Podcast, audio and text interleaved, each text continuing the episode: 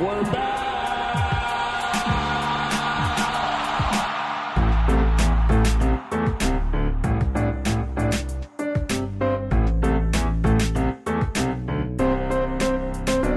give me another beer.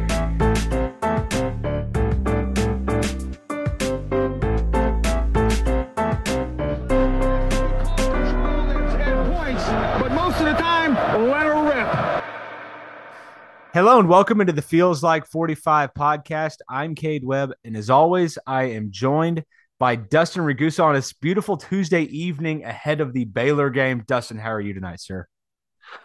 I am doing well. Thanks for asking. Coming off rested from the bye week, just you know, feeling uh feeling like a new man. What about you? Yeah, yeah, no, same. My body's back to back to how I, I feel like I'm in game shape. I'm ready to go. And I mean, it's a good thing because boy, do we open up with a good one. I mean, Baylor, obviously, all the storylines we're all aware of how it went with them last year. But I mean, what more you want to get right into Big 12 football season? Yeah, and Coach Gundy gave the guys Friday, Saturday, most of Sunday off. I think you and I took off since the last pod, and everybody's just rested, ready to go for Baylor. So Well, we saw the team doing it, and I felt at that point I was like, okay, I could probably take a couple days off. You could probably take a couple days off from grinding over film, especially if they're they're out doing their thing. So felt like it was only right to let you off for a couple days. yeah, I'm. I think this. I know you know a lot of people, including Coach Gundy, even said he'd maybe like the bye week pushed back a week. I know you and I have talked about kind of a weird spot because you don't get another break the entire time through conference play. But it is exciting to start with a game like Baylor. It you know sucks that it's not at home, but either way, it's it's a great test for Oklahoma State, especially when the non-conference was a little bit weaker than I think we thought going into it. More on that Arizona State, Central Michigan side after watching them play a few games outside of after the Oklahoma State game. So uh, it's great to get like a final, I think, real test for Oklahoma State as we head into conference play. Oh, I mean, we're gonna find out so much about this football team. It's um, you know, I was I was driving down the road today thinking about them that I feel like we've gotten through three games, and I know really I'm just confident in what I already knew about this team being true. And we kind of broke down the, you know, superlatives and rehashed some of our preseason predictions after last week's podcast. And so much of that held true that I'm like, okay, Emma, is it just that easy with this team right now? Or is there something we don't know? And I I think after this week, win, lose, or draw, we're gonna know. We're we're gonna know for a fact what this team's strengths are, what their real deficiencies are, because they will have had three weeks and a bye week to clean some of those things up. And if after that you start to still see some cracks, which Baylor can absolutely cause issues, they can exploit you. They're a good football team. Um, but if you don't start to see improvement in those key areas that we talked about last week. I'm looking at really the linebacker spot. If you don't start to see improvement this week, I personally will start to wonder about this season's trajectory. I think we talked about it in the offseason and this game where it's at on the schedule right off the bye week one of the biggest football games in Oklahoma State's recent history just because of what's ahead of it. If you go win, especially based off of what just happened in Norman, what just happened uh, in Lubbock, where OU and Texas both go down.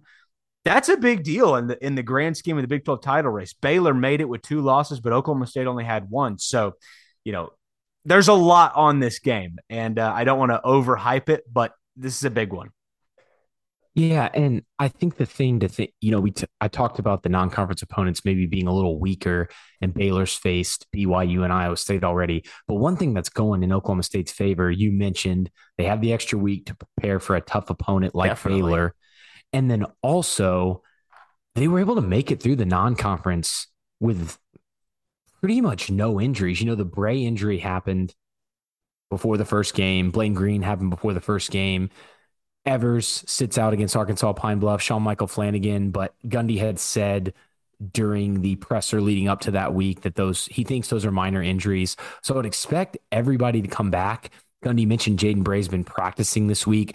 I'm not sure how much he'll play, but it's a great sign that he's kind of being worked in through the bye week and into this week and practicing again with the team, I, it's going to be awesome if he's able to kind of get out there for a full amount of snaps. But even if not, offensive line, they got a lot of guys. We talked about it, you know, guys like Joe Michalski, Jason Brooks have gotten a lot of snaps along with the five starters, and everybody kind of made it through unscathed. And then they get the, like I said, the Friday, Saturday part of Sunday off, rested and ready for Baylor. So it's it's kind of a whatever way you want to look at it type thing. You know, they didn't really get tested yet, and Baylor has been, but Baylor also has less time to prepare for a talented team like Oklahoma State.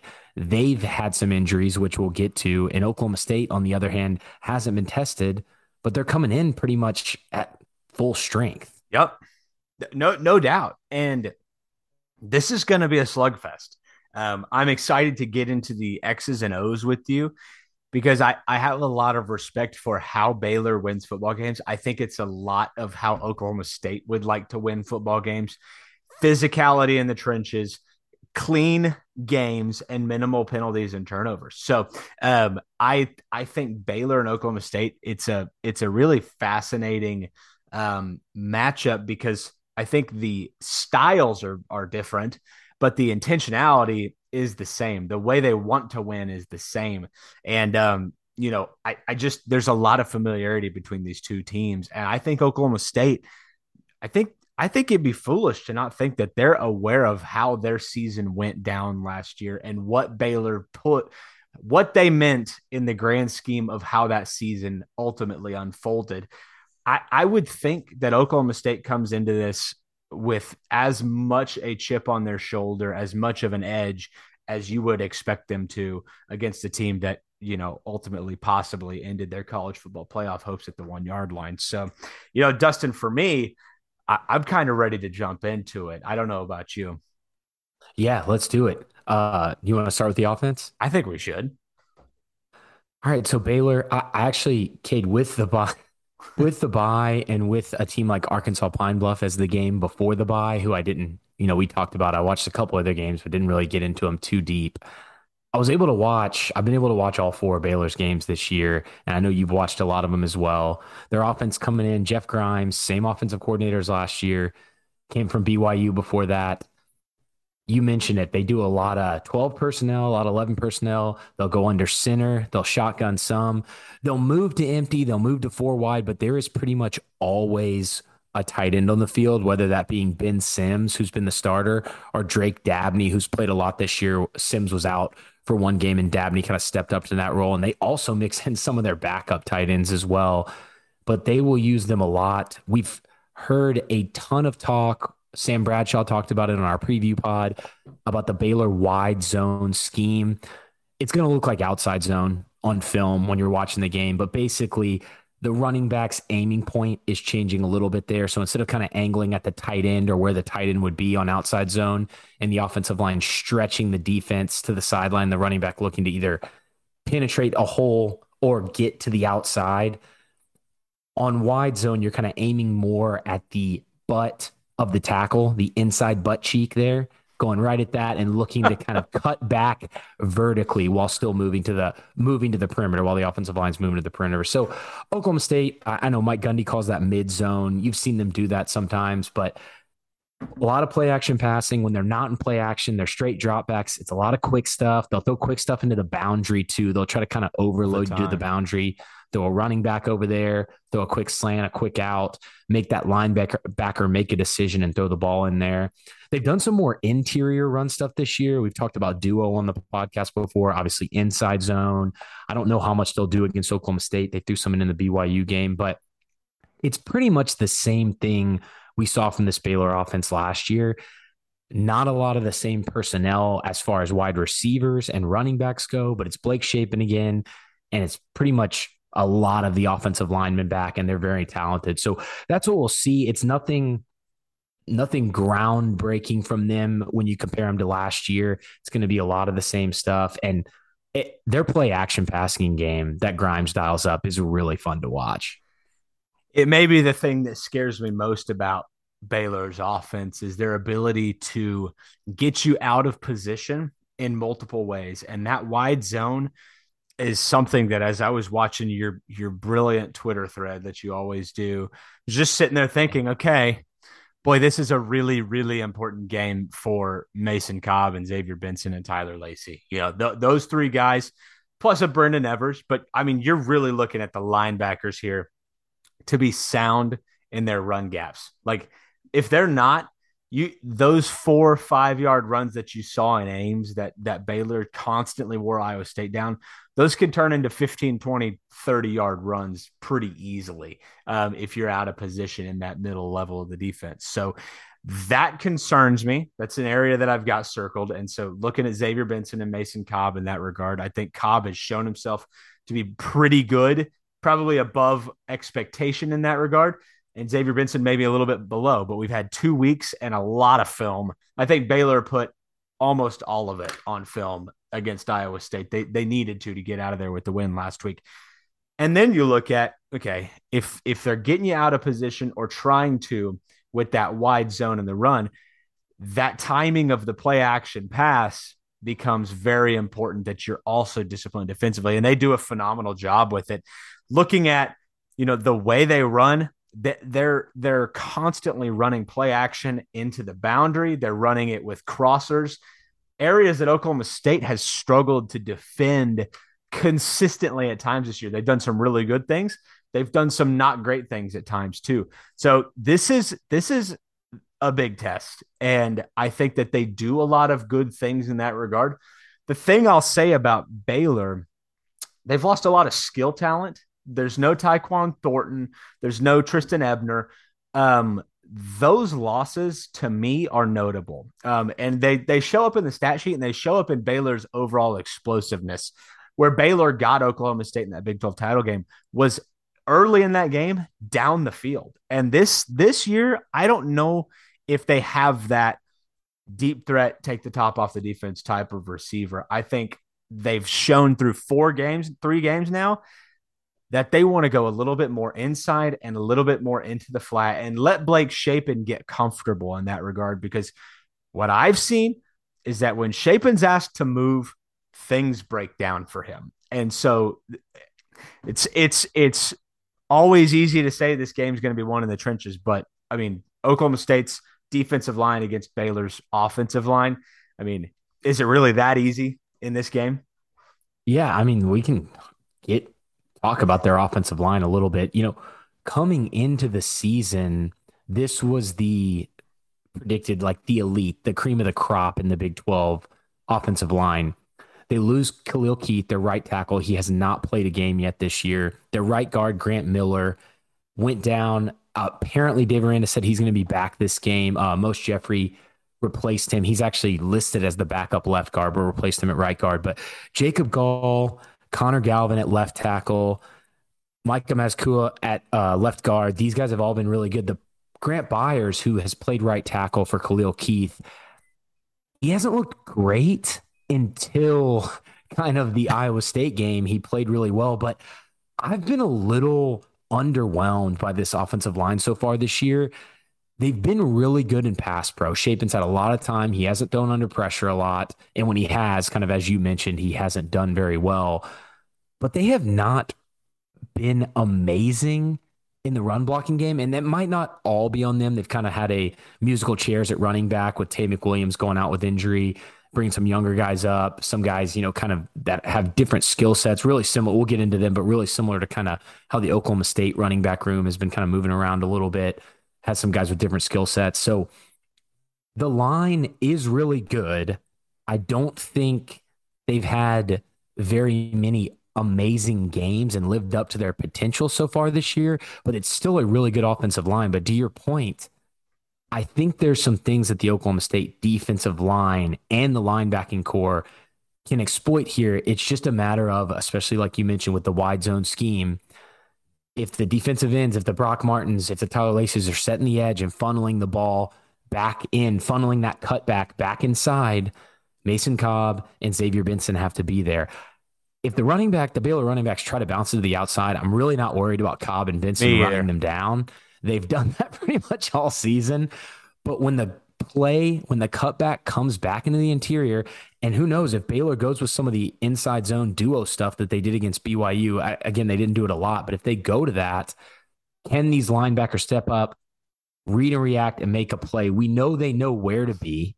It's not that they don't know where to be, but we've seen Xavier Benson, we've seen Nick Martin when he's come in, just be a little slow to react to these plays. So I, think guys like Tyler Lacey, Sione Asi, Brendan Evers, Samuela Tuihalamaka, these guys, along with all the Leos, Oliver, Martin, Ford, you know, even if my guy Kapinski gets in there, I think these guys can cause some disruption and some chaos, even against this talented Baylor offensive line.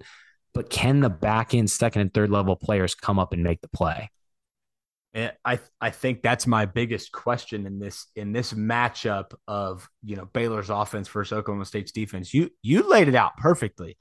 Outside zone against this defense doesn't scare me. I think we even talked about this recently, not even in Baylor's context, but if you're trying to stretch this defense wide to the sideline, it's just a it's not going to work out 9 times out of 10.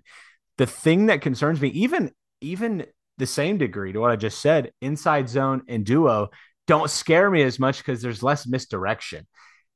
Wide zone is almost like we're going to get your eyes going one way.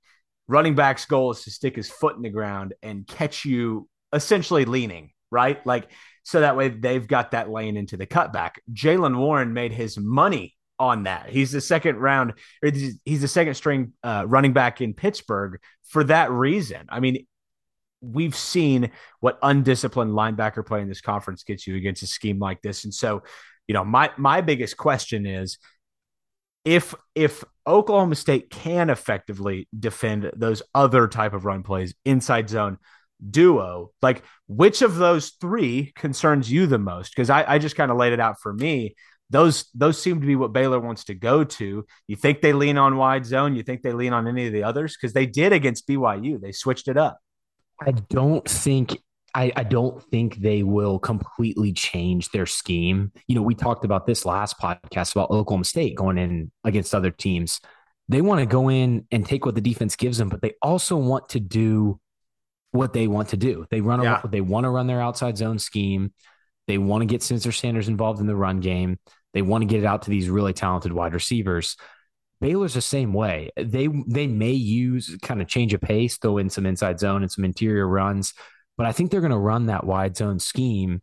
And I think Oklahoma State can. I mean, they've been practicing for it. I think they can slow it down enough to where they can have a successful rush defensive game against this Baylor team. And something else with this this Baylor offensive line just talking about how the, I think they've kind of underimpressed. They really, really, the Baylor offense really struggled with the noise in BYU. I, their stadium, I think it holds like 65,000, similar to Oklahoma State's in size, but the BYU crowd was getting rowdy. They had a bunch of false starts. They've actually had quite a few penalties. They've cleaned them up as the season has progressed. L- pretty much none in the Iowa State game, but I'll be interested to see if that kind of rears its head again against Oklahoma State. I know they'll be at home, but just this Baylor offensive line gets into a little bit of duress, if the Oklahoma State defensive line can out hustle them, which is what Aranda said the BYU defensive line did, will it kind of get in their heads and cause some false starts, cause some holdings, things like that? But hey, to answer the question you asked me about what what do I think they'll do if they would go to more interior runs, go to wide zone, kind of keep it the same. I think the thing that really concerns me and that they will use a lot, and we've seen them do all season, not really geared with the offensive line, but motion. A yeah, lot of pre snap yeah. motion, a lot of shifting of the tight ends. They'll move the running back pre snap just to kind of get the defensive line and linebackers confused on where their gap is, where they need to be. If they're in man coverage, who's got who? Are you running after a guy completely across the other side of the field if he's motioning across the formation?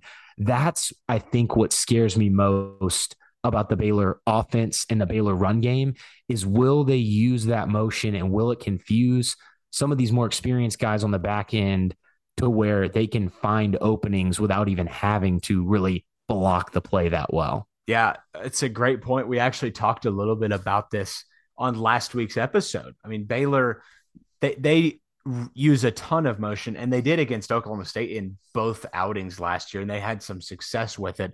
Um, again, it's just like, is it going to be this way every game where I'm just circling Xavier Benson, and it's like, okay, if he plays well, this defense all of a sudden goes from what like a B to an A type. Uh, it's that level of jump if he plays well. And I hate to single a guy out like that, but it's so crucially important in this system that Oklahoma State runs defensively that you've got sound linebacker play in both spots. You saw Oklahoma this week get crushed by Kansas State be, simply, I think, because of really poor linebacker play. There's obviously a lot that goes into it, but linebacker play is crucial when you get a team that's run heavy, and Baylor is run heavy. And then they want to use that run and get you out of position and hit you in the flat, hit you across the middle. Um, you know, Baylor's scheme overall doesn't concern me. It's it's really how sound can Oklahoma State be that is the question. Oklahoma State's defense put the clamps on them for essentially six out of eight quarters last year, right? Like they played eight total quarters. You could even argue it was seven total quarters that Oklahoma State put the clamps on them. They know what to do. It's can they do it? yeah, no, I completely agree. And I think if this, the, the big, and it's been like this every game. We talked about it after the Central Michigan game. This defensive line, the front, needs to be extremely disruptive. They need to be extremely physical. And we, we've seen them rotate guys in. The second string guys have looked great, maybe even some Collin Clay. Uh, even guys all the way down to Aiden Kelly have looked really good. If they can, like I mentioned, out hustle and just be really physical from the opening snap against this Baylor offensive line, they could probably wear them down. Baylor likes to play slow. They like to get up there, motion. The play clock will run down But outside of Jeffrey, who had to play for Grant Miller at right guard last game, the rest of the Baylor backup offensive linemen don't have very many snaps 11, 11, 19 on the year. And I think if the Oklahoma State defensive line can continue to rotate guys in and just wear these guys down, they can tire them out. And it might be a game where you kind of take control late in the fourth quarter or something like that. And I, I truly think that's something that could happen. I, am looking for a huge game from the interior defensive linemen and from the Leos. Your Tyler, we, I've named them all already, but if Tyler Lacey, Sione Asi, Brendan Evers, Brock Martin, if they have a really good game, I mean, obviously Collin Oliver and Trace Ford rotating in there as well. I think it could mean Oklahoma State wins the game just from those guys ha- winning that battle up front and being disrupt- disruptive and causing chaos. I think I agree with you, Dustin. I mean, I'm I'm I'm really looking at the middle level of this defense as what could ultimately, and there's a lot that goes into it. Like if Spencer Sanders throws four interceptions again, then it may not be a, a factor, like the middle level of this defense. But assuming that doesn't happen, which I think is a safe assumption, middle level of this defense, interior defensive line, um, and and cornerbacks making plays in space, making tackles is going to be a huge part of this game. Um, I, I can't wait to see how Oklahoma State does. I'm excited to see this defense get tested. Again, I don't think Baylor's offense is over the top explosive. It's not always the most efficient, but they're methodical. They're really physical. And I think this is a really good test for Oklahoma State. And, you know, the thing I'll say about Blake Shapen, I've, I've kind of, I haven't dogged him on this podcast. He's, he's beat Oklahoma State for a Big 12 title, but he didn't have game breaking ability last year, and that hasn't changed this year. But what he does have is really good decision making, I think, most of the time, unless he's under a lot of pressure, which we saw in, in uh, Provo. You get him rattled, he kind of stops looking for his receivers and, and trying to figure out a way out of the play. But he's 69 of 100, 773 yards, seven touchdowns, and one pick. I mean, he's having a really nice beginning of this year. And so my biggest question is if Oklahoma State's middle level at defense does, you know, if they play a B game, I think that is enough for me to say, okay, Oklahoma State's going to hold Baylor to what I think they need to hold them to to ultimately win this game. So anyway, that's that's kind of my thoughts on Baylor or on Oklahoma State's defense in this game. Yeah, and I think we see. You talked about Shapen. I, I think we I think we could see some of that two, four, five if Oklahoma State is able to kind of, I, I think they'll play Man. to stop the run. And I think they'll bring a safety down. I think you could see some Jason Taylor, some Kendall Daniels, some Sean Michael Flanagan if he for sure plays down near the line of scrimmage. You could see some Lamont Bishop in there, some more three linebacker sets. And I think there'll be some stunning up front. You'll see some guys coming from different levels. We know Baylor likes to do that with kind of the simulated pressure and the creepers, where it looks like one guy's coming, he'll drop into coverage, and someone will come from somewhere else right at the quarterback. I think we see a lot of that because I think Oklahoma State feels that they could stop this run game. It hasn't looked great so far this season. I think they're going to try to make Shapen beat them with this receiver crew that he has. And these receivers, if you want to get into them next, yeah, I just don't think any of them. They're very talented. We talked about that with Sam. They look good getting off the bus, but none of them have consistently shown the ability to beat man coverage. Yeah. They've looked good against zone. Obviously, the play action passes, if the Baylor offensive line can protect, somebody's going to get open against zone with these play action passes if he gets protection. And Shapen is very accurate. You mentioned it. The, you know, the Seth Jones, the Monaray Baldwin, Hal Presley, Gavin Holmes, Josh Cameron, even getting in there a little bit, the young guy Gibson. They're all really, really talented players. But I don't know how consistently they are going to win the battles against the Korie Blacks, against the Thomas Harper, against Jabbar Muhammad. And Cade, I asked you this question last week, and we we kind of stopped because we didn't want to get too far into Baylor. But do we do you think we see heavy man coverage in this game as opposed to some of the kind of mixing back and forth between man and zone? Knowing what I just said, that I think Oklahoma State's DBs have the talent and athletic ability to lock these guys up for most of the game man coverage. Now, I'm sure there'll be a bust to play here and there, but that allows your defensive line to get after. You can bring some guys.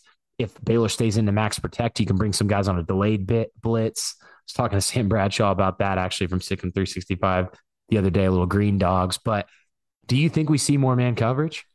Man, I mean, it seems like the the right kind of matchup if you were ever going to go to it, right? I mean, a good quarterback with good decision making, but I would say average arm talent. He's he's not gonna beat you downfield for 65. You know, like a lot of his game is underneath in the middle of the field and and you know hit you over the top for an easy one. But um, I, I, Oklahoma State doesn't give up a lot of easy ones down the field. Outside of that one busted play against Central Michigan, they haven't given up a lot of easy ones. Those wide receivers have had to make those plays. I don't know if Baylor's got that. And, you know, the other thing that stands out to me is they don't have the size that they had last year at the wide receiver spot. Tyquan Thornton, you know, six three is a red zone threat. They can go to him when they need to. You know, right now, I don't see that in Baylor. You know, you talk about Monaray Baldwin, Gavin Holmes, both kind of the Brennan Presley type of build, smaller guys who they they would probably like to get the ball to in space and and have them make a play. So, you know, to answer your question, I mean, I I could absolutely see them going more man. Oh, teams had done that to Oklahoma State for years, where they say we're going to load the box and make you beat us. Let's go do it to somebody else this week. Uh, I, would love to see that, um, especially pin your ears back and let you know Brock Martin, Collin Oliver, and Trace Ford go to work. Trace Ford loves playing Baylor. yeah, I feel like he's mentioned that a couple times uh, recently. It that 2020 game, I kind of was the last game I think he played right after that injury. Well, he smoked him. Yeah, it was. Yeah. yeah, yeah. So, but back on these receivers, you know, you can even tell what you said just from the amount of targets, even if you didn't watch the games. It's pretty. It's spread pretty evenly. Not not talking about uh, Sims, Ben Sims yet. Their tight end. But outside of that, you know, Holmes has seven receptions. Presley's got nine. Monaray Baldwin's got five. Seth Jones has seven. Seth Jones looked really good against Texas State and was able to get open against man, but he ha- he hasn't really been that impressive against anybody else.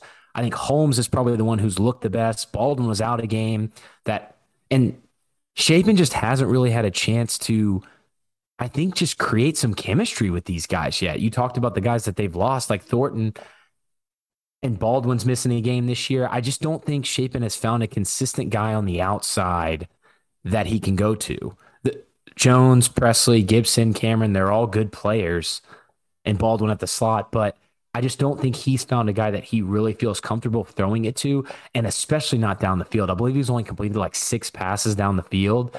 And until the Iowa State game, they weren't even really trying nope. to throw it down there. But they want to set up that play action deep ball. They want to throw the short, quick passes. I think man coverage might be the move here. We'll see kind of what Mason decides to go with, but I don't think the skill talent at wide receiver scares me enough to make me want to kind of mix up the man and zone. I think I would go heavy man in this case, at least early, get some press, not just on the boundary, but maybe on the slot and to the field, and just kind of see how that goes. I, Shapen, he did not look great against BYU. I, I, know he didn't turn the ball, he didn't throw an interception in that game, but 18 to 28. Thought he made some really strange passes there. He's done a couple of times kind of running out on the move. They like to roll him out. And he's thrown back into the middle of the field across his body several times this season, which I don't really remember seeing in the games he played in last year.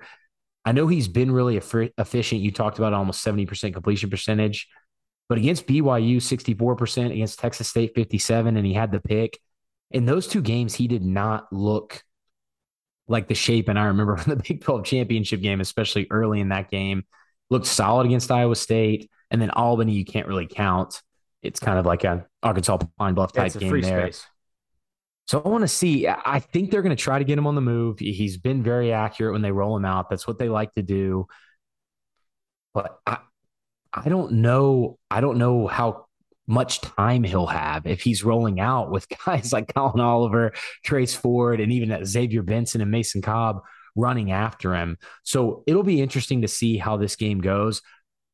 He got rattled really early at BYU. I've seen some BYU, some Baylor writers say that was due to the noise, but I think it was really due to not being able to complete some kind of the Spencer Sanders thing that Gundy always talks about. They just weren't really able to get anything going consistently. Run game wasn't really working. And I think that rattled him. And it was really the only game where I think he faced some real pressure. If Oklahoma State can do that to him early, and I, again, I know they tried to do it in the Big 12 championship game and he kind of shredded them apart on the outside, but I think they could do some things to kind of adjust, but still get pressure to them, like we talked about the man coverage. And now we know after watching that BYU game that he can get rattled.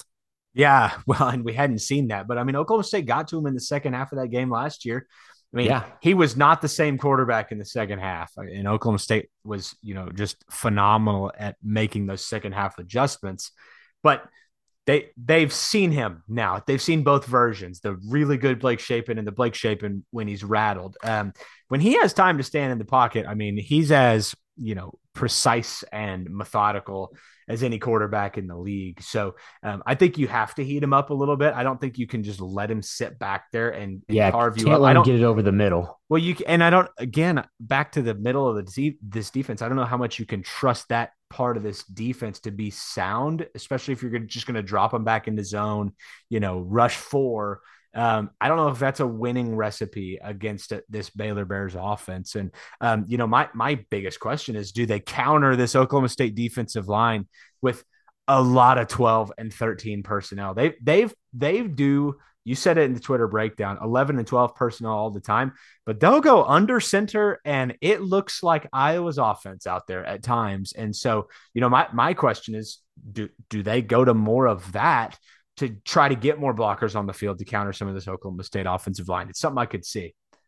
Yeah, and a, a, lot of bunch formations, like you mentioned. If they do that, they've got the tight ends to do it. I've talked about Sims and Dabney, and that could be one problem in man coverage can Thomas Harper cover a guy like Ben Sims, who's not only a really good run blocker, but he's a really talented wide receiver?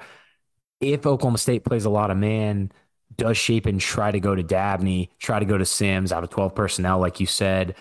That could be one way to kind of counter that man coverage because I think the Oklahoma State linebackers in man coverage are athletic enough to run with some of these running backs, some of these tight ends.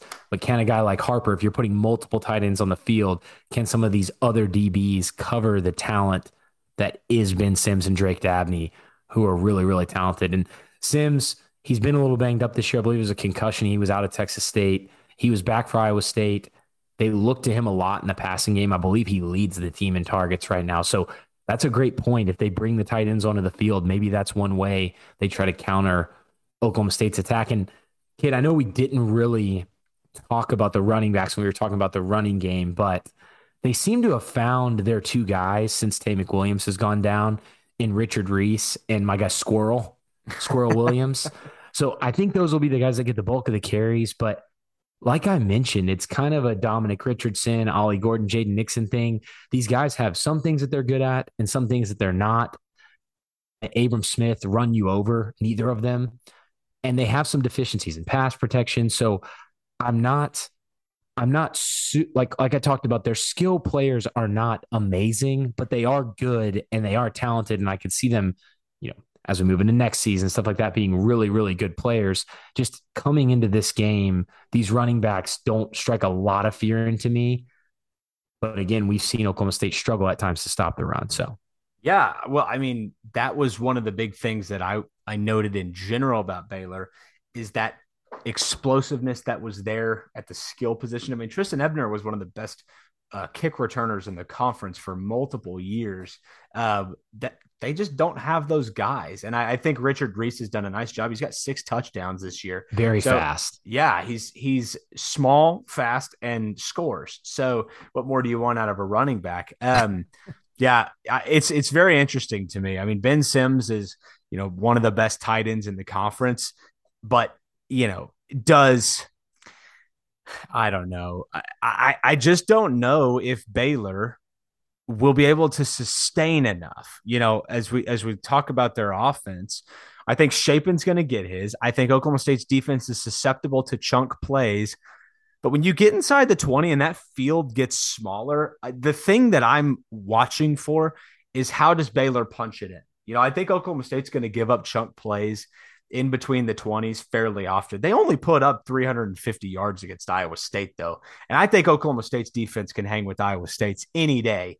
And I know it's hard to look at just that stat in a vacuum and say, well, their defense, their offense isn't that good. But their their offense isn't that efficient at times. And they scored a lot on chunk plays that started from outside that scoring zone.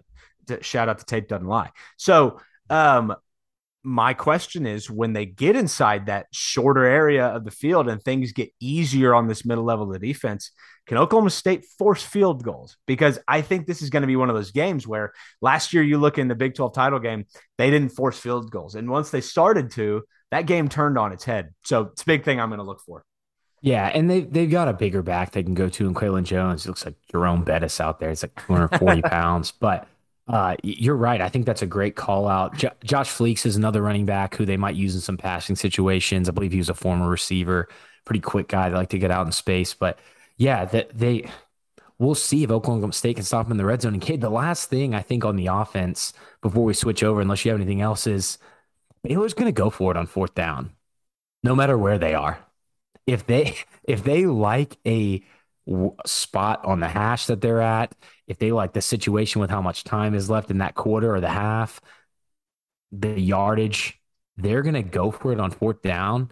And they have been really successful at getting it, whether that be some kind of trickery, play action, kind of throw out to, you know, they'll put their linebacker Dillon Doyle at fullback sometimes, do something like that. But they will do some interesting stuff. Shapen hasn't kept it a lot in the read game this year, but I believe there's a fourth down where he kept it against Texas State and ran for like a 30 yard touchdown. So it, it'll be interesting to kind of see if Oklahoma State is able to not only get three and outs, but four and outs against this Baylor team.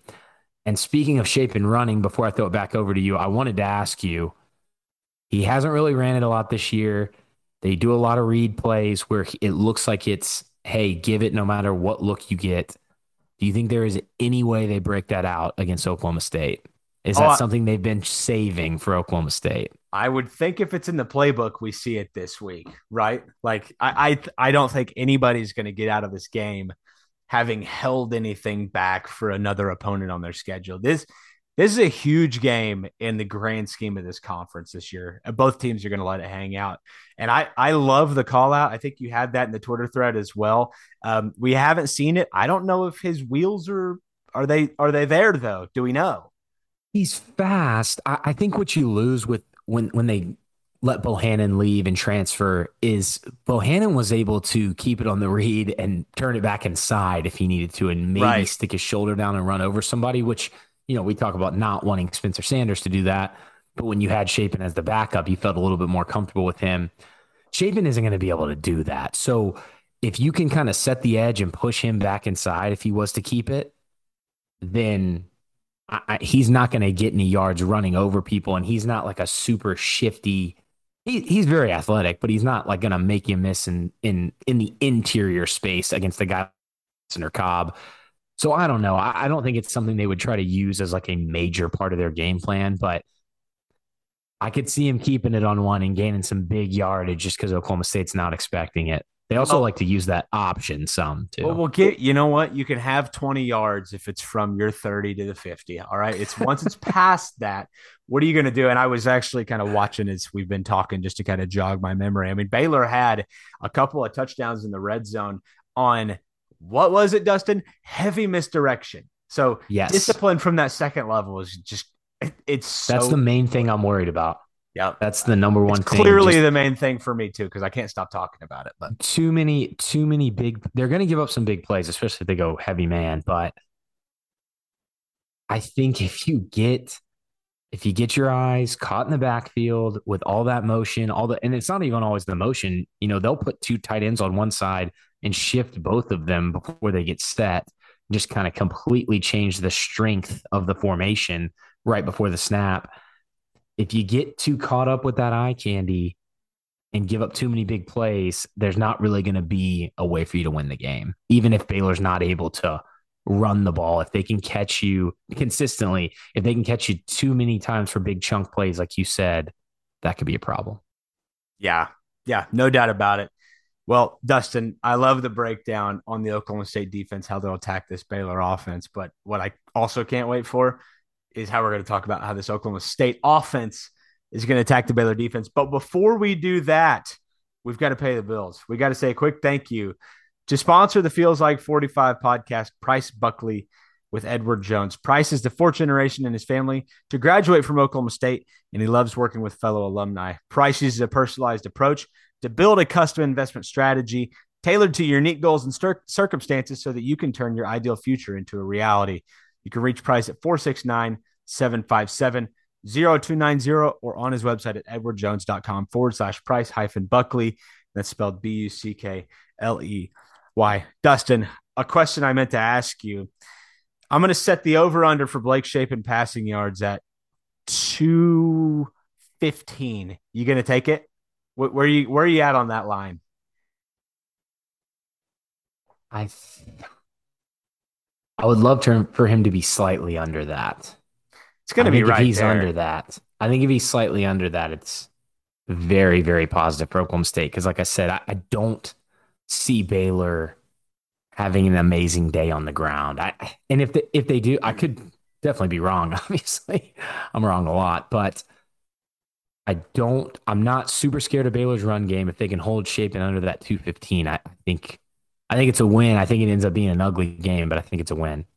Yeah, I. I what about I, you? I, I'm gonna take the over. I agree with your sentiment there. I'm gonna take the over, um, but ever so slightly, and I think it's gonna be because they're gonna have to throw it. I think Oklahoma State's defensive line is going to have some success but Dustin, I ask you that because you can go make a bet on PrizePicks right now. I don't know if that line's on there, but I wanted to ask you that just to get your get your flavor. Obviously, if you use our promo code Feels12, uh, if, if, when you sign up, you'll get a 100% match on your first deposit up to $100, and that's at PrizePicks. So, Dustin, again, that's not a real line. I made that one up, but I feel like if I was an odds maker, that would be the line I would put it at. And I, I'd, I'd be curious to know where you all would land on it. But again, use the promo code FEELS12 for PrizePicks uh, for a 100% match on your first deposit up to $100. All right, Dustin, welcome back. Uh, th- this is fun. I mean, I love breaking down Big 12 football with you. We get to watch so much of it that this is familiar. It's not like going to pull film on a Central Michigan and get to know that team. That's always fun. Don't get me wrong, but we know Baylor pretty well, and uh, it's always fun to see how a team evolves as as time goes on. Baylor, you know, still defensively strength up front. I mean, that's that's the calling card of this defense. What they had last year, I think that's missing from this is lockdown ability in the back end of that defense. Is it something Oklahoma State can exploit? We'll see. But I mean, this group is headlined by Siaki Ika, household name in Stillwater and Waco. Jaxon Player, you probably know him if you follow Oklahoma State, played at Tulsa for several years. And Dillon Doyle. I think those are the three names on this defense. I mean, you've, you've even got other guys on the defensive line we'll talk about. Um, that that front is, I would say, almost as talented, if not as talented as Oklahoma State's. You just think about Oklahoma State's rushers versus Baylor's interior. And I think you have two of the best defensive lines in this conference in this game. So it's it's a really fun storyline, but I'm curious what you've seen out of them uh, as you yeah. watch some film. Yeah, it's Dave, it's Dave Aranda, it's Ron Ron Roberts.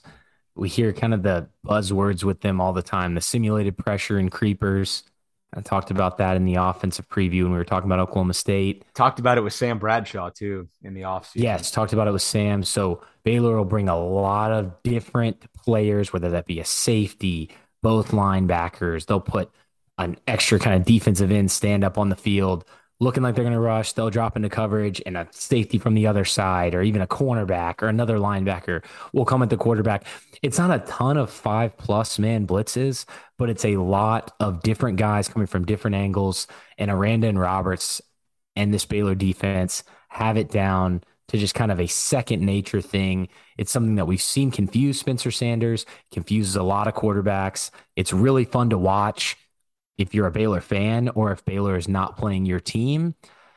Aside from that, they've played Kate a lot this year. I noticed in the BYU game, I believe they did some against Texas State too, some two man under. So basically, Baylor's front is either four down or three with a stand up edge. And they like to play two high safeties pretty far off the ball 10, 11, 12 yards, maybe even deeper off the line of scrimmage. And what two man under you hear that a lot in a cover two zone. Well, they're doing a two man under man defense underneath. So the two safeties drop back. One has one half of the field in zone, the other has the other half, and everybody else underneath is in man coverage. So it's asking your linebackers to do a lot. Dillon Doyle, Matt Jones, they asked them to do a lot in coverage. BYU actually exploited this a little bit by kind of attacking Dillon Doyle, who's not insanely fast as a linebacker. He's a really, really good linebacker. I said they use him on offense as well. He's very athletic. They were kind of attacking him on some quick routes because they knew it was man underneath covered underneath those two deep safeties. They'll do quarters. Seen them do some cover one, cover three, even some split field stuff, cover six, which is quarters to one side of the field and cover two to the other. I'm going to put a video out. I try to get a Twitter breakdown on them before the game on the defense. So I'll, I'll show an example of that. But the defensive front and the way this defense has been able to stop the run is exactly what we thought it was going to be heading into the season. They have not let anybody run on them. Iowa State, if you look at the numbers from just, I think Brock, their running back, not terrible yards per carry, but Iowa State basically completely abandoned the run because of they weren't really able to consistently gain yardage and instead threw the ball like 40 times with Hunter Dekkers in that game. BYU wasn't really able to run the ball very well on them. No one really has. And it's the guys that you mentioned up front your Ikas, your Gabe Halls, your Jaxon Players, your Braden Utleys, Cole Maxwell, who didn't play against Iowa State. I'm not 100% sure if he's going to be back for this game. Your TJ Franklin, Garmon Randolph. They're all really talented. They rotate a lot of these guys in. And aside from really maybe not being elite in terms of pass rush from the front guys, the front four so far yet this season, they've been good, just not elite. What they've done against the run has been pretty incredible. Yeah, against the run is what you um I mean that that's Baylor's defense. If Oklahoma State finds constant success running the football against Baylor, it's a win. I mean, they'll win the game because of it. I think it's that big of a matchup, and Baylor has such a distinct advantage in that regard. I think Oklahoma State's run blocking too has been a little bit um, lackluster at times. And so you just look at that matchup on paper. I know it's one that concerned you. We talked about it last week. It's still one that concerns me, but I think there's things that Oklahoma State can do to counter that. I love what you said about Baylor going man under, underneath and BYU picking on Dillon Doyle. I was thinking, boy, this sounds like the John Paul Richardson and Brennan Presley show to me. I mean, but one thing I'll say Iowa State burned Baylor twice on deep routes when they got one on one coverage with the corner. And it really wasn't all that close on those plays. So the thing that stands out to me that Baylor is missing from this team is a Jalen Pitre and a Terrel Bernard, guys that roam around the back end of that defense, and you have to be aware of where they are all the time. And now you've got you know four guys who have have done good things, five guys at times, but we weren't seeing them really get burnt last year by an Iowa State. Oklahoma State couldn't burn them deep on some of these, you know, just a deep post. You weren't seeing that a whole lot last year, and you started to see a little bit of that this year with them. Yeah, and that's a great call out. And Cade, it's a great call out on Richardson and Presley because not just in BYU, but in the Iowa State game, Noel seven catches for 120 yards. He uh, he led Iowa State in receiving. That's their slot. And when they lined up Xavier Hutchinson, they lined him up all over the place. They had him in the slot, and he a couple catches out of the slot for him as well. So I think it could be depending on how Baylor plays. You know, we have seen them play zone as well. I talked about some of that split field stuff in quarters. So they may not do a lot of that two man under cover one, but if they do, I think Sanders should look to Richardson and Presley often. Uh, we know he loves those quick outs, the quick hitches, especially if the defense is showing off coverage throwing over the middle of the field. He's still going to need to do it. I'm not saying completely go away from it, but we've seen him get into some trouble against Baylor throwing over the middle of the field, whether that be because of pressure, throwing off his back foot, or just getting a little bit confused by some of the disguises Baylor does on the back end. I think if you throw those passes to the outside to Richardson and Presley, I think that'll look great. Now, Baylor is probably thinking that as well. They may try to take that stuff away, maybe even play some cover two with a guy sitting there in the flats. But that's what I would definitely look to first. And on the on the run game and just kind of sticking with this Baylor defensive line for a second, I wanted to ask you yeah, a question. for sure. Yeah. So 4.3 non kneel down, non sack yards per carry in the first matchup last season. Jaylen Warren ran 36 times for 125 yards. That was 3.5. Sanders was 11 for 79, 7.2 yards per carry, and Richardson was 8 for 33, so 4.1. So it comes out to 4.3 yards per carry. In the Big 12 championship game, excluding the two sacks, 2.4 yards per carry. So two questions. The first one is going to be, and I'll ask the second one for you after after you answer this one. What does the yards per carry number need to be? And I know there's many other factors that go into the game, but what do you think the yards per carry number needs to be for Oklahoma State to win this game? Well, they barely snuck out of Stillwater with that win last year. So I'm going to say 4.2. what did you I say? 4.3? I think it's four. It's got to be four. 4.3. I, I honestly think they could get away with around four because I think they'll be able to exploit some things in the passing game, which you've already alluded to. Yep. So I'm going to go with four. I love 4.2, though. Basically, my point was I don't even think they need to get to 4.3. Yeah. Because no one's even gotten really close to that against Baylor this year.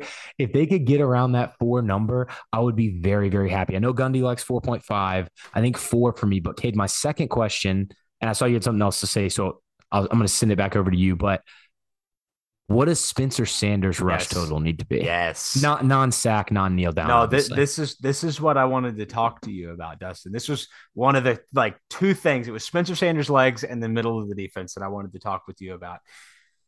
I don't know what the 60 needs to be. 60 is where we normally set our line. So do you do you need to be over 60? Is kind of what I was thinking. I don't think you need to be over 60. I think it if it's not over 60 though, it needs to be an efficient like 55. Like 8 carries for 55 yards, not 17 for 55. If if he's over 60 yards, I feel I feel like Oklahoma State wins every game he, when he does run over 60 yards and doesn't throw four picks, right? Like that's our magic number that we've seen. Will he get there? I think he's got a chance. And I think Baylor's defensive line is going to be keying a lot on just shutting down Oklahoma State's staple outside zone run, where Spencer's going to have options. And Dillon Doyle, a little bit slower sideline to sideline. I think there's something to be had there. And he had success against them both games last year. And I think I think he will have more this time around, especially with some of his quick decision making. You know, one of my big questions is philosophically, does Oklahoma State go faster and more spread out in this game? Do they, you know, last year you saw them have a lot of success late in the game with Blaine Green on the field going high tempo. And Spencer's legs were a factor at that point in that game. So I think it's a little more of that in this game. They go fast. Spencer makes quick decisions on the read. If it's not their go type of game. And if he does and he gets over 60, I think they're going to win. And Cade, I, I love it. And I, I think that's what we've seen so far this year. Teams are just going to try to spread Baylor out because it's very difficult to run the ball. You want to kind of spread them out and maybe open some things up on the inside. So I would expect Oklahoma State to do exactly what you said and come out and try to spread things out a little bit. But I do think I actually want Sanders. I'm going to bump it up 10 yards from our normal line. I want him to be around 70. Again, I don't I don't want him to take big hits and get knocked out of the game or anything. I think he needs to be smart, running out of bounds. But I think we see some some zone read in here. We obviously see that zone bluff they like. We might see that draw RPO as well. I think we'll see some kind of quarterback run game type read things, plays that we haven't seen yet this year or haven't seen a lot of, especially early to try to see how Baylor reacts. I'm not saying they're going to be super successful. And if they aren't, go away from it. How about some speed option? Go to the quick passing game. Yeah. I think we, we've seen the option this year already. I think we could go back to that. I think they try to mix some things up because in that first matchup, we saw the zone, we saw draw, we saw some runs from scramble. It was a lot of different stuff with Spencer Sanders to get him to that 79 yards. And I would like to see that again. Obviously, Dave Aranda is very aware of Spencer Sanders. He said he looks faster this season. So I'm sure Baylor's going to be thinking about the quarterback run game. But I think that's how Oklahoma State has yeah, success running the football. Thing against Baylor. I think they need eyes on Spencer Sanders to open things up for Dom, for Ollie, for Jaden, for even DeAndre Jackson if he gets some carries. Along with, I think we see some more motion from the Oklahoma State offense, some of that, and also the shifting that they've done pretty much all season where they'll move their running back and their tight ends around. And I think we see heavy, not heavy, but I think we see a consistent amount of 11 personnel because in that first game, 71% 11 personnel, that's the game they win. Then again, last season I was counting Blaine Green as a wide receiver because that's what he was listed at. But you go 87% 10 personnel. Basically, Blaine Green was in the entire game, and that was due to some injuries. But I think using Cassidy and Schultz a lot in this game could be really successful. Though maybe even throwing Owens in there at times to kind of give Baylor a weird look. But I think Oklahoma State, eh, and it may sound like I'm saying they need to be gimmicky to get the run game going. That's not what I mean. I think they just need to use their strengths in this game. And they don't just have to run outside zone straight at this Baylor defensive front. I think you'll see some double teams on Ika at times. And I think at other times, Miterko, Woodard, and Wilson just need to block this guy. Yeah. I know he's really, really good, but you got to win some of the battles. And I'm saying that from my, you know, office chair. I'm just saying there's going to be times where it's going to need to be one on one. And they don't have to win every time, but they need to win sometimes. And well, what's what's different from that 12 carries, 76 yards to 13 carries, 33 yards? What's different there? I mean, it's it's Danny Godlewski's injury. It yes. was that center not being able Sills to handle. Yeah, Sills banged up. You had injuries on that interior offensive no line. Cassidy, no Carter they had issues blocking them, and it was a lot of it was due to health. Like they just didn't have the guys up front. Oklahoma State's healthier. They're coming off a bye week. I mean, I got two linemen that have had a lot of snaps that aren't starters. I and I said this uh, last week that I started to come around on the timing of this bye week because of what Baylor had in front of them with a, a physical, you know, down to the wire game against Iowa State and Oklahoma State's, you know, trench guys getting a week off before you ultimately go get the biggest test of the year against Baylor. It's not the worst timing for this specific game. Is it the worst timing when you go to Manhattan after a game against Texas? Yes, that's when it's bad. But for this game, which is what we're previewing, I think it's good timing for where Oklahoma State is at. I mean, I think you may catch Baylor um, at a little bit of a disadvantage just based off of that. Yeah. And before we wrap up the defensive line, and that's a great call out, Ika, he's going to be a problem. We know that. I'm going to be interested to see how many snaps Cole Maxwell gets. He is kind of the better field end at stopping the run. He's a little bit stronger, and TJ Franklin is probably a little bit better at rushing the passer. Franklin is a monster coming yeah. off the edge. I, I, said their pass rush hasn't been up to the level I think it could be for most of the season. Franklin has been awesome. But we'll see. You know, maybe there's some ways to exploit if Maxwell doesn't get a lot of snaps because he's banged up. I'm not exactly sure what's going on with him. And it's a lot of Franklin out there. Maybe that's something you can exploit. I I'm going to be a little nervous when Bryson Jackson is on the field. He's got two sacks already this year for Baylor he's kind of their guy they bring in behind Garmon Randolph at that jack spot and get him moving all around. They'll stunt him. They'll bring him from one side, completely wrap him around. They'll drop him back into kind of that little robber zone where he's got the middle of the field, short, close to the line of scrimmage. If nobody's there, he'll come after the quarterback late. He's a very interesting player and I, I, a guy I don't think gets talked about a lot from people. I know if any Baylor fans are listening to this, they're probably like, this is the guy that we have picked you know, lead them in sacks this year. But, you know, with Ika and Franklin and player Gabe Hall, this guy doesn't get as much run. He's very scary. He's number seven.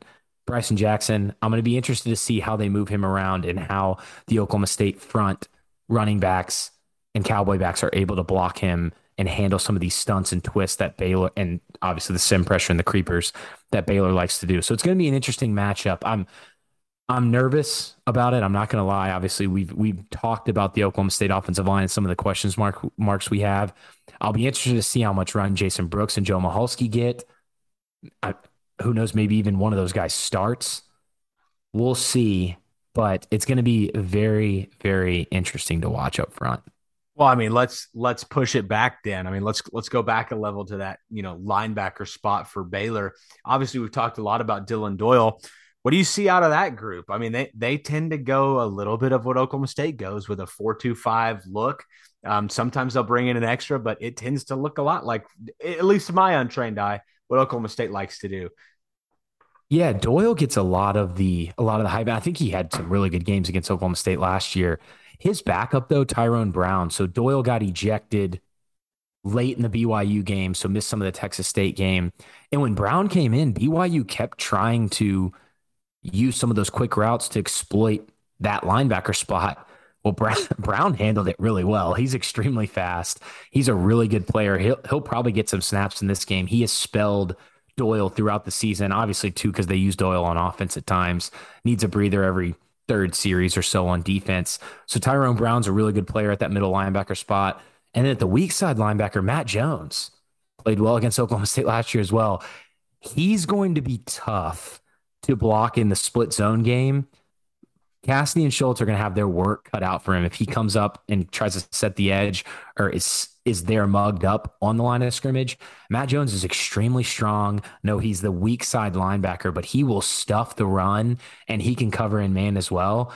They don't use him as much as the blitzer, or they haven't really so far this season. You'll see Doyle kind of come after the quarterback more, but Jones is really, really good in space he's he kind of reminded me of a similar vein to like on Malcolm Rodriguez. I, not as good, but that's the type of player I see him as. And then I talked about Bryson Jackson. He's really playing that jack defensive end spot in Garmon Randolph, but it's it's more of a jack, I guess, defensive end linebacker hybrid. These guys are just they're really talented players. Basically, Baylor up front is solid. They have been so good against the run. I, I know I've said like four times already, but it has been pretty amazing to watch. Well, I mean, we've already talked so much about that front six, you know, we'll call it six. But that secondary, again, Jalen Pitre, Terrel Bernard, both gone. Uh, it feels to me they just may not have been tested quite yet. I mean, Jaren Hall at BYU threw for over 250 yards. Hunter Dekkers threw for almost 300 yards. I don't think those are world beaters at quarterback. And, you know, to me, the question becomes okay, well, how did you get beat? We talked about it earlier in the show. Hunter Dekkers and Iowa State was beating them down the field. You know, they they were also able to exploit them underneath, but when they went and got chunk plays, it was over the top, which is just not it's just kind of surreal because it's like that is not what we saw against them in the Big 12 title game last year, and they didn't get beat over the top against Ole Miss either. Nobody could beat them in that regard. But now you're starting to see a little bit of the cracks show. What's what's your take on that? You think that's right, or I mean, what what do you see out of that secondary group for Baylor? So I don't think the safeties have been bad. You know, Al Walcott plays that star spot. He actually played corner last year. Maybe you want to move him back to cornerback because I think that's where they have not been bad. Okay. They've just been suspect at times. And they've gotten, like you said, they've gotten picked on a few times. But it's Lorando Johnson, Mark Milton. You'll see AJ McCarty out there. The other backup is Tevin Williams. He didn't play against Iowa State. It's, it's kind of those three that I mentioned. And they have had, they've made some great plays, but they have been burned by the big play. And I think guys like Braydon Johnson, if Drayden, if Jaden yep. Bray's back, Bryson Green can get some separation from these guys. I, I know we've talked about Bryson Green having some issues against man at times this year, but I don't kind of like I was with Baylor's skill players at wide receiver.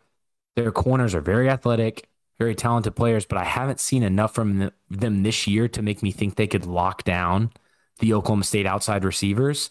So I think you're perfectly correct on that. Safety play has been, I think, pretty good. Devin Lemear, Devin Neal, like I said, Al Walcott is an amazing player. They'll bring him on blitzes a lot as well number 13. He's really good. But out, outside of the safeties, I just think Johnson, Milton, and McCarty have not been as good at, I don't think as Baylor's secondary was last year.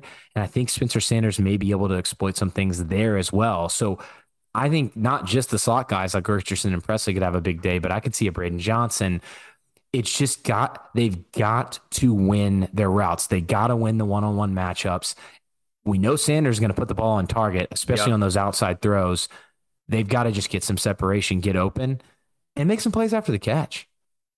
Well, I mean, you just look down the list of the guys that are no longer there: Raleigh Texada, Christian Morgan, uh, K- Kalon Barnes. I mean, th- well, Morgan's are, still there. Oh, he is. I'm sorry. Yeah, Raleigh Texada. I didn't mean to include Christian Morgan, Jalen Pitre, Kalon Barnes. He's been hurt. Um, they they don't have these NFL guys that are now in the NFL roaming around back there. It's not saying the guys that are there are no good. It's not what I'm saying. They had almost like Oklahoma State's missing a linebacker right now. That they had pros walking around back there, and, and they may not right now, and they're they're feeling their way through it.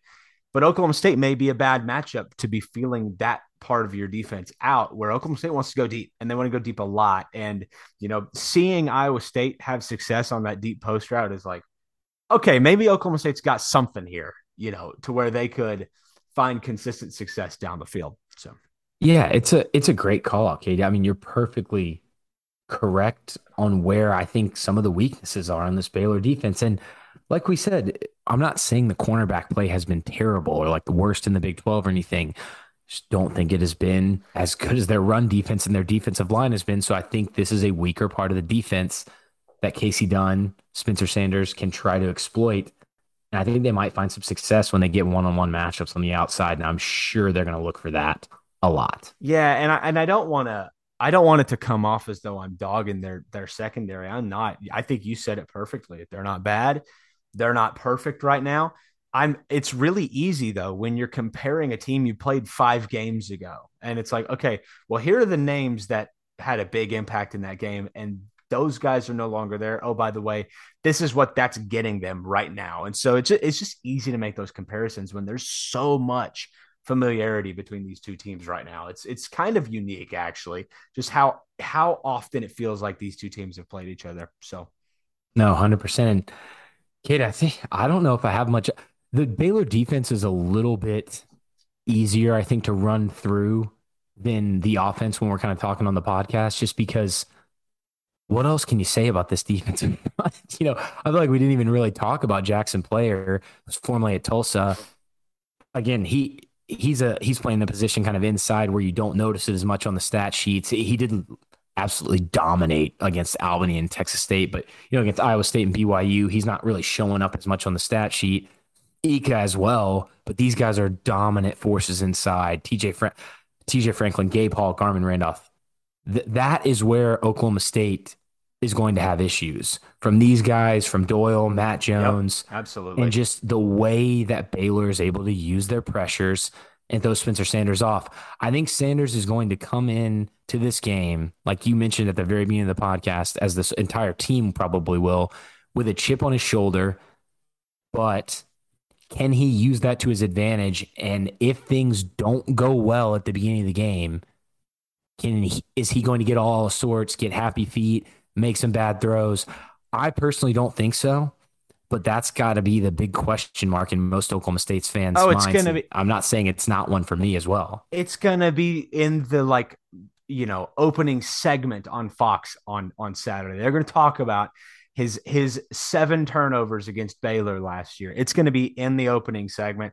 They're going to talk about everything we just talked about. So I'm I'm intrigued to see what happens. I think Spencer has played with an edge. I think he's also played with a lot of poise. So I, I'm not worried about any of that lingering more than it should. Use it as motivation and motivation only. I, that's the way I see it. But Dustin, we got to talk. I mean, we got to pick this game now. Like that's the hard part and I've got mine. I think Oklahoma State finds enough success. I think they find enough chunk plays. They've got enough on special teams, which we have not talked about at all. I think they've got the best special teams unit in the country. I think you start talking about where Baylor wants to exploit you underneath. Does it feel like a Kendall Daniels pick six type of game? Because it may take a play like that, that would to, be amazing. to turn the tide but I've actually got Oklahoma State winning this game 31 to 23. I think Oklahoma State does find enough. I think they find enough on the edge. And I think they find enough down the field to score enough points. Um, and I think the defense shows up ready to go. And Kate, I, I love that pick. I, I, think what the line I'm seeing is Baylor two and a half and the over under at 56 and a half. Yeah. I was kind of floating between 31 24 and 31 27, but since you said 31 23, I'll go 31 27, which would put me at the over one and a half over, and obviously picking Oklahoma State to win there. I agree with you. And on the flip side of things, Oklahoma State hasn't been tested yet. Nope. Baylor has. If Oklahoma State came out and Baylor won this game by a touchdown or so, I don't think it would be that shocking. Baylor's a really good team. Like we said, even with the bye week, Oklahoma State has some inexperience. They haven't faced a really good team yet. So that would not shock me. But I'm going to go into this game thinking that Oklahoma State is going to win. You and I picked them to have a really successful season, hopes of getting back to Arlington, 10 plus wins. So I'm not going to pick against them in this very first conference game, even though I think it's going to be a really tough one. Playing in Waco, not the rowdiest place ever, but it's on the road. A lot of these inexperienced guys haven't played yet on the road. So we'll see, but I- am going to take Oklahoma State as well. Yeah. I mean, and it's tough. I mean, but I, I feel like Spencer Sanders turnovers were such a factor in those first two games. Oklahoma State won one and probably should have won the next one, right? I'm not sure, you know, the things that I pointed out as issues, run blocking in the middle of this defense are significant enough to where if I mean if Spencer Sanders turns the ball over four times again, they will lose. Okay. It's it's easy. But if if he throws a pick and otherwise has a clean game, they can win this game and, and might should win this game. Um, I, I don't know if Baylor does enough um explosively like down the field to where they scare me. I I, I think Oklahoma State has that in their, you know, in their bag where Baylor may not. And I think that may, that's a factor in a game like this because again, Baylor wants to be methodical. They want to grind you out. They want to hit you in the mouth. And Oklahoma State may just be a little bit more explosive. So it wouldn't surprise yeah. me anyway to see Baylor win this game. Um, but I mean, th- this is potentially a Big 12 title preview. Right. right. Yeah. And I, I think along with what you laid out, can Oklahoma State's run offense do enough against the Baylor defensive front to win this game. I don't think they're going to get to 4.5. I don't think Gundy so wants them to.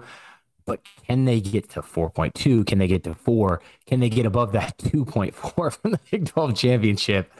Can Taylor Miterko, can Hunter Woodard, Joe Michalski, Preston Wilson get enough push against your Gabe Halls, your players, your Ikas, your Utleys? And can the Oklahoma State running backs find the seams and make plays, win the one on one battles with the linebackers when they're in space enough times to get Oklahoma State to win? I think me and you both feel Spencer Sanders is going to play really well. I think the receivers are going to be able to get open. So, what's it going to take for this running game to find enough success to get the overall victory for Oklahoma State? I, I think that's a huge question mark and a huge battle. Well, well, one way they can soften up the interior of that defensive line is spread them out, right? I, I, I mean, yeah. You, do you bubble screen them to into oblivion? I think you could. I mean, you could. You could. And we Braylon saw, Presley out we there. saw them run that so much last year against Baylor, trying to soften up the middle of that uh, interior. I think they could do it again, but I think Oklahoma State's offensive line is in better shape to where that could have an effect on this game. Like Siaki screen Ika, game. Screen them Release to those death. running backs out into the flat. That's that's what I'm saying. Like get them moving and get them tired. I mean, shoot, I think the screen game could be big. You talk about running back screen, but I'm even talking tunnel screen, bubble screen, whatever you want to do, RPO glance, any of that quick stuff to get them almost almost the way Central Michigan attacked Oklahoma State in a way, you know? Like just quick quick passes to where they can't get downhill. We've belabored it it's going to be a good one in in Waco. Um, and if you guys are down there, be sure to tag us in your Instagram posts. We're at feels like 45 pod on Instagram. Let's take a quick break. Hear word from one of our sponsors, and we'll get back to to some questions.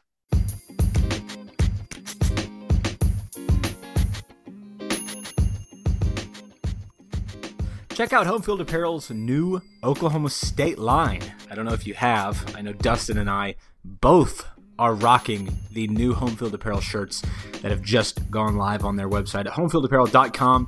I mean, the curse of cowboys across the chest is absolutely gorgeous. I don't know if you guys have seen the Pistol Patty t shirt, but it is great as well. And Homefield Apparel is doing phenomenal stuff, even outside of Oklahoma State sports. If you go on their website right now, you can see potential future Big 12 members, Colorado, with a throwback t-shirt on their website. I'm just a big fan of Homefield stuff and the quality is unbelievable. So check them out at homefieldapparel.com and when you use our promo code FEELS12, you actually will get a discount. That's right. FEELS12 will get you 15% off your first order when you use our promo code FEELS12 at homefieldapparel.com. Check them out right now and tell them that the Feels Like 45 podcast sent you.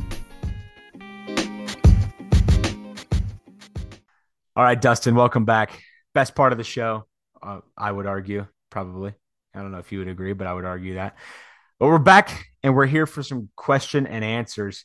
And this segment is brought to you by WT Appraisal, the premier commercial agriculture appraisal firm throughout the greater Oklahoma, Texas, and Kansas area in the Great Plains region of America, specializing, specializing in appraisals of farms, ranches, commercial retail facilities, and industrial real estate. WT Appraisal has over 30 years of experience in agriculture, real estate, and a large footprint throughout the region.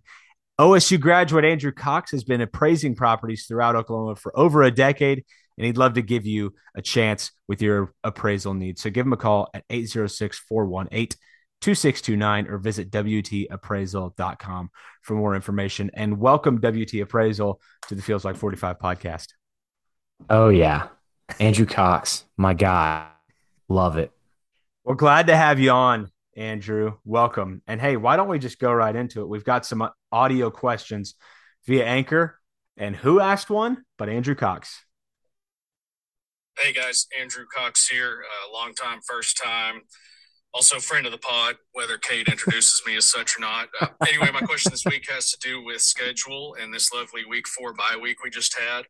Just kind of want to get y'all's general thoughts and feelings on it overall. Uh, more specifically, what you think it might do to the guys later in the year. Um, I guess keeping up with tradition of this podcast, I'll go ahead and answer my own question. I think it'll end up being a pretty big detriment, actually, um, come later in the year. I remember last year, Gundy, sometime around November, uh, talking about how tired the guys were and kind of banged up they were then. And, and that was after a typical off week last year, I think around week six or seven or so. Um, and really, I'm so simple minded. I'm not even sure as far as scheduling how each week is decided, each bye week is decided. So uh, maybe if y'all know how that works behind closed doors, maybe you could shed a little light on that. So anyway, that's all I got. Just kind of get y'all's general feelings on the bye week. Appreciate it, guys. Andrew, thanks. You are a, always a friend of the Feels Like 45 podcast, and thanks for uh, chiming in. Yeah, Andrew, for those who don't know, since that's the first time I think he's asked one on here, and now he's a sponsor, one of my really good friends from college. Uh, so really appreciate him sponsoring and asking the question. And now I feel like he needs to probably do it a little bit more. You can't just ask a question the very first time your ad gets read. But whatever. Yeah. Uh, we'll we'll just go with this one. No, but I love the question. And Kate, I don't even think we've really kind of broken this. We've mentioned it, but we haven't really gone into a lot of detail on it. I think the setup of this bye week is a, a major reason. And, and again, along with kind of the weaker opponents we've seen in the non conference that we mentioned, but is the reason why you're seeing Joe Michalski, Jason Brooks, a lot of wide receivers getting mixed in, Sean Michael Flanagan and Kendall Daniels rotating in and out, a ton of defensive linemen moving in and out. I think they need these guys to get snaps because if there are injuries later in the year, you don't want to just throw out an inexperienced guy who's never played in, you know, in homecoming against Texas or in Bedlam against OU. You need these guys to have some reps. And I think that's how Gundy's kind of to answer that part of Andrew's question. I think that's how Gundy and the coaching staff were trying to prepare for this. Because, like Andrew said, it's not an ideal setup. Even Gundy, I know he only wanted to push it a week back, but he even agreed. Uh, it's just it's really tough to have it this early because especially for your in your offensive linemen who are just going to get bruised up, banged up every week to last an entire conference slate without going through any injuries. So to answer that, I, I don't like where it's at. I know I hope they don't do that again very soon. Oklahoma State scheduling. And I think what the coaching staff has done is try to get a lot of guys reps in the non-con to kind of mitigate it. Yeah, I, I think you're spot on, Dustin. I think any benefit that it provides Oklahoma State before this upcoming game is probably off offset and diminished down the line. Again, you look at like there's a stretch where you go Texas at Kansas State, and it's like that that is only two months down the road, but then you've got games against Oklahoma still on the schedule. Kansas. Can- Kansas at this point on the road. Like everybody's good in the Big 12 this year. You may have a game, a conference championship game where everybody's got two losses. That may happen. Um, but yeah, the the timing of the bye week might be an advantage in this game, but it's I would consider it a disadvantage going forward and something to monitor. Like does does team health uh, and team speed show later in the year? We'll we'll see. Yeah. All right. 100% agree. Great question. Thanks, Andrew. Yep. No doubt about it. All right. Here's one from Aaron Smith. What's up, fellas? Uh, big fan of the podcast. Uh, can tell you all put a lot of effort into it. It definitely shows. My question is, um, you know, when looking at the Baylor offense, it doesn't really jump out at you like it has in the past. It looks like they have a lot of tight end sets, uh, a more zone run game, uh, a lot of more play action rollout into the flat. Uh, with that said, you think that makes a really good matchup for our defense since we do play pretty aggressive up front, um, and our uh, secondary is young and experienced and tend to give up the big play due to uh, alignment and communication errors. Um, so, with that said, you think due to their non uh, intricate route running schemes, it makes it a little bit easier for our guys to communicate uh, and defend? So, would love to get your perspective on that. Uh, and looking forward to this episode this week. And hopefully, we get a Waco uh, with a W. Have a good one, fellas. Oh, man, that was great. Aaron, I don't know yeah. if you've sent one in before. I don't think I've heard your voice, but uh, fantastic question and uh, appreciate the kind way, words. Way to make a splash, and yeah, thanks, thanks for the kind words. That is in no way uh, the reason I'm showering you with praise, but um, no, I, I think he's spot on. I feel like we covered a lot of that. Um, the thing that concerns me is if Oklahoma State hangs out in zone a lot, Baylor may try to attack that with some crossing routes where we've seen Oklahoma State really struggle at times. But outside of that, I do think they play a little bit into Oklahoma State's strength, which is team speed, sideline to sideline. Um, it's all back to that discipline, you know, conversation we've had this whole show.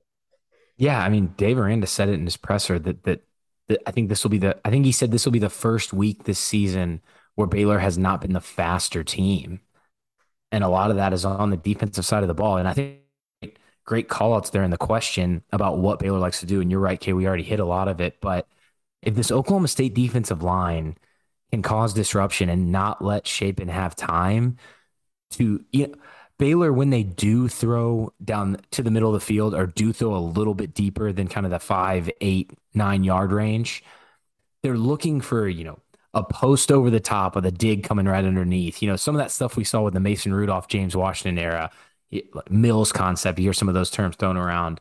That's what Baylor's looking to do when they're throwing over the middle of the field or throwing deep when they're not throwing to the sideline. But if the defensive line can get to Shapen, you don't have time for those route concepts to set up. Right. And then what does he do? Throw it away, escape the pocket. We've seen him leave the pocket against BYU. He left the pocket early quite often, which again, not used to seeing Shapen look rattled like that. If this defensive line can get to him often and early, and yeah, I mentioned this earlier. I know they tried to do that in the Big 12 championship game and they weren't able to early. But if they are able to do that, I think it could be a long day for this Baylor offense because I'm not really sure what they will go to to move the ball down the field. Uh, it's exciting. Can't wait. Here's one from Brandon from Collinsville. Hey guys, just have a couple of questions for you. First one, just curious on your thoughts on which Spencer Sanders we're going to see against Baylor. Um, is he going to light it up or maybe try a little too hard, throw a couple ill-advised picks? Uh, just curious on your thoughts there. And then secondly, have we seen really through the first three games whether or not Derek Mason has the same knack on making those – critical halftime adjustments that we would see time and time again from Jim Knowles. It seems like no matter how things are going the first half, he would make the perfect adjustments and and we could just essentially shut him down the second half. Curious if you think we'll see that same level of adjustments or if we have so far through three games. Thanks, guys. You all do a great job. Brandon, I, I appreciate that, man. Dustin, I'll I'll let you kind of take a shot at it first. Yeah, it's a great question, Brandon. Really appreciate the kind words too. Great questions. I, I, think I'll answer the second one first about Mason and the halftime adjustments. I think to just answer the question, I, I don't think we've gotten to see him do that, but I think that's a little bit due to the opponents and a little bit due to the inexperience. I don't know if you can really make the true judgment on Mason's halftime adjustments just yet because Jim Knowles is a great coach. We've seen him do good things already at Ohio State. Saw him do amazing things at Oklahoma State, completely kind of rework the defense along with the defensive coaching staff. But something that he had the advantage of, especially last season, was extremely experienced players at pretty much every position on his defense. It's a lot easier to make adjustments when you have guys that are that sharp, that have that many reps, that know exactly what you're talking about and can be on the same page. And that's one thing that puts Mason at a little bit of a disadvantage. I'm not trying to make an excuse for him there, but that is one thing you have to remember when you're talking about these halftime adjustments and just overall kind of way you can open up the defensive playbook. You don't want to throw too much at some of these back end guys that don't have a lot of reps, especially early in the season, because if they can't execute some of the simple stuff, how are they going to execute the really complicated, super disguised, moving all over the place? So I think you got to find a good mix of simplifying but also keeping the other opposing offense on your toes. But I think we're going to get a great view of that this week. So we'll be able to answer that question, I think, a little bit better after this Baylor game. Yeah, no doubt about it, Brandon. Great question. I'll I'll answer the first one. I, I agree with everything you said there, Dustin. I'll answer your first one. I think the Spencer Sanders we see for most of the year looks a lot like the Spencer Sanders we saw against Arizona State. Um, I think it's methodical, it's good decision making most of the time, and it's decisive running. Um, I, I think he's shown a command of the offense where I don't necessarily think they're going to go light Baylor up for 50. I don't think they're going to light many teams up for 50 this year in the Big 12 conference. Um, but I do think they're going to score over 30 quite a bit. And I think it's going to be in large part due to Spencer Sanders' ability to command the offense down the field, use his legs, um, and then make the throws that are there. And, you know, ultimately he's got enough arm talent to make some wow throws. So um, I, I think this, I think the answer lies in what we've already seen, and it looks more like Arizona State than it does, you know, a Central Michigan to me. Yeah, no, I think that's perfect. I don't have anything to add there. Love the questions. Uh, these have been great so far. I'm, Yeah. I'm sure we're about to come up to one uh, that won't be as great Well- because I have uh, I have an idea of who it's from. Well, let's uh let's end with that. We've got one from Ryan Winkle, and then uh yeah, we'll end on that note. What's up, dudes? If you could pick one player on offense and defense in the Big 12 to add to OSU's team right now, who would you pick for each? Oh, wow. That's a good question. Kate, I honestly might you might have to answer this one. I, I just yeah, I've been so focused on Baylor and Texas Tech. like that's all I've watched. Okay, let me go. I, I, I want a linebacker, so let me go. Um, I mean, shoot, I'll just go DeMarvion Overshown just for fun. Throw him at that at that um other spot, um, and then I'll take. Man, I think Oklahoma State's loaded. How about um, how about Bijan Robinson? I'll take two Texas players.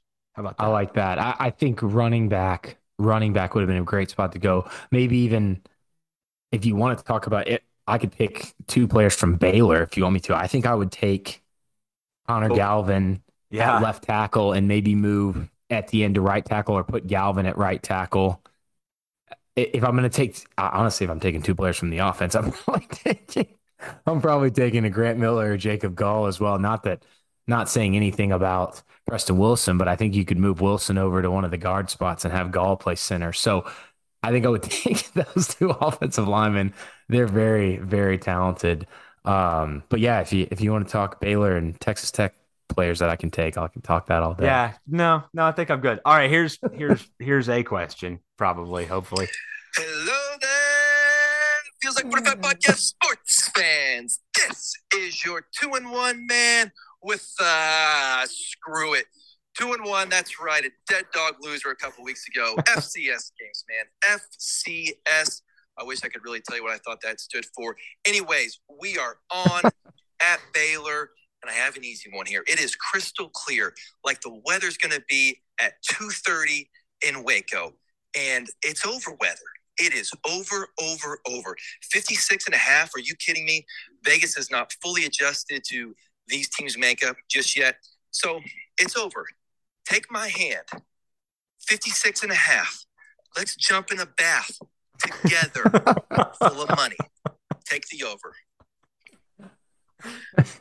Oh yeah, I'm glad Oh, the Fuller. bath is full of money. Um, yeah, and nothing else. He- I- He was actually going to be in Waco this weekend, but uh, some plans had changed. So I'll be with him watching that game as I have been for several this year. So if he is, uh, if he's wrong, but Oklahoma State still wins, I'll definitely, hey, I'll we'll definitely make fun about of him. Even though I took the over as well in our predictions. we we'll do an Instagram live at halftime with Fuller and check in uh, where he's at on his. Uh, I mean, how are you looking on the over type of check in? Sound good? Yes. I, I, I, he he and I would both love that. But thanks, Fuller. Thanks, Ryan Winkle. Thanks, everybody, for the audio questions. Again, guys, we love all the questions on Twitter too, but the audio ones, as you can see, can get pretty fun. So appreciate everybody sending those in. Shout out to our new sponsor, Andrew Cox.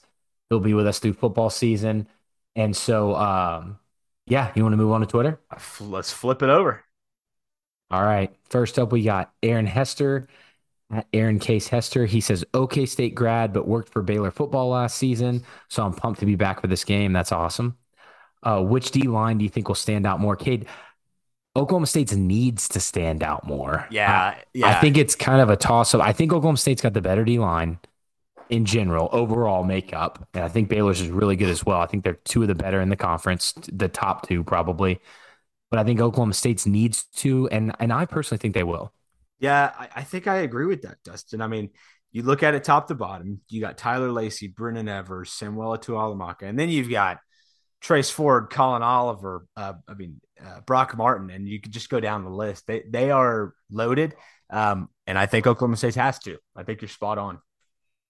Yeah, no, I love the question. Thank you for sending that in, and uh, hopefully now that you're not working for Baylor anymore, Yeah, we get that dub. for the Oklahoma State. Let's one. bring let's bring that win on over this way. No, thanks, Aaron. Appreciate that. Okay, next up we got Corbett Klein at Corbett Klein. Thanks as always, Corbett, for sending in some good ones. He said, "What are some things the Cowboys can do to limit Ika and Player's impacts without completely abandoning the run game? Roll out pass game, stretch plays in the run game. Well, Yeah, I mean, we t- we talked about a lot of this in the breakdown already, but I don't think Oklahoma State's just going to completely go away from outside zone and their split outside zone stuff. But you know, I think they'll double team Ika sometimes. You know, maybe they could use some kind of the B gap read stuff where instead of letting the de- leaving the defensive end as the unblocked player, you leave that kind of B gap defensive tackle as the unblocked player and read him. We haven't seen them do that a lot this year, but maybe mix some of that in.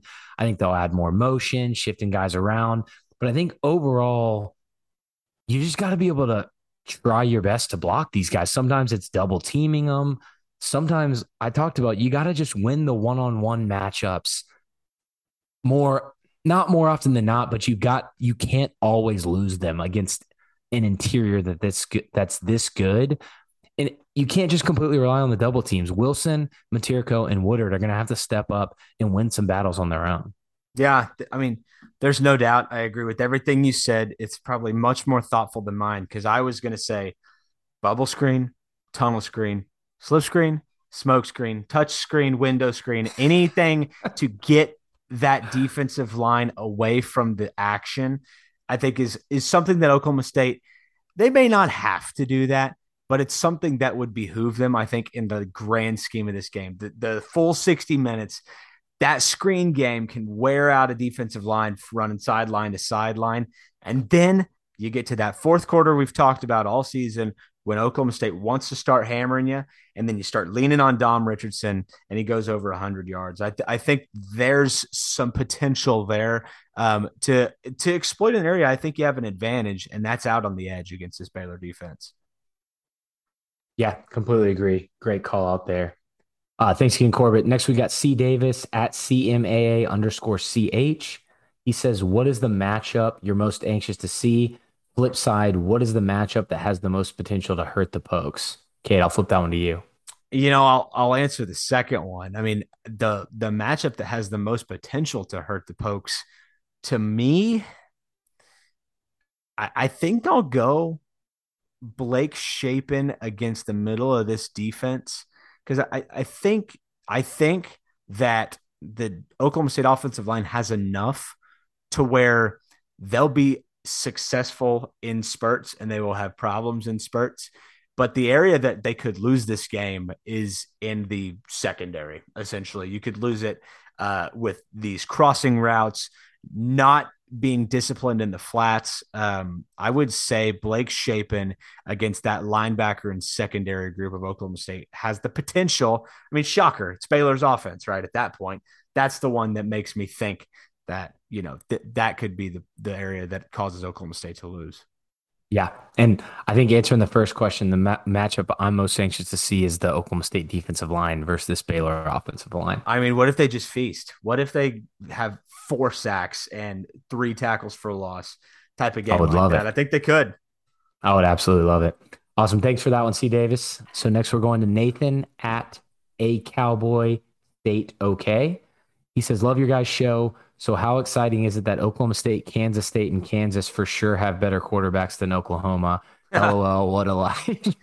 Thanks, Nathan, for the kind words. Really appreciate it. Slammed you. yes, Oklahoma State or is- Oklahoma caught one right there, right on the It is brow. a great life. It Yeah. is a, great life. Yeah. So thanks for that one, Nathan. Um, next we've got Spencer McIntosh at Spencer T Mac.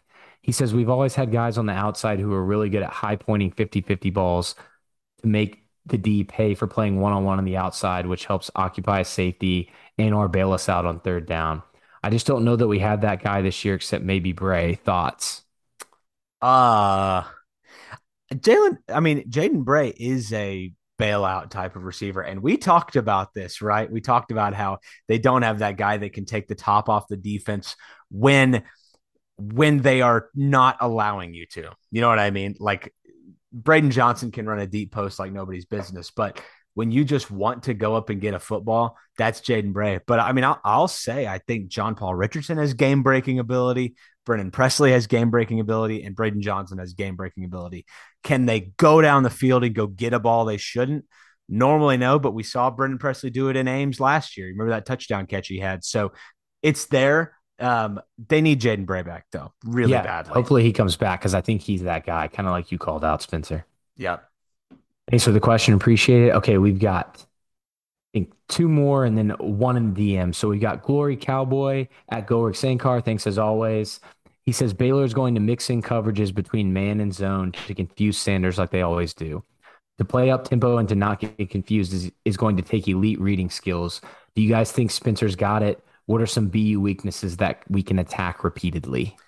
I'll just answer the easy one there because I think we've talked about a lot of this. I do think Spencer's got it. I think he's got it in him. I think he's seen this defense enough and enough defenses like it.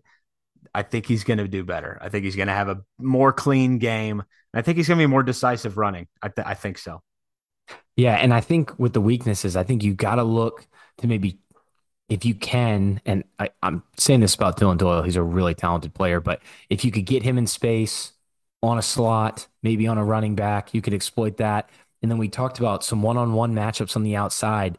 I think these Oklahoma State receivers have the talent to win those battles with these Baylor cornerbacks.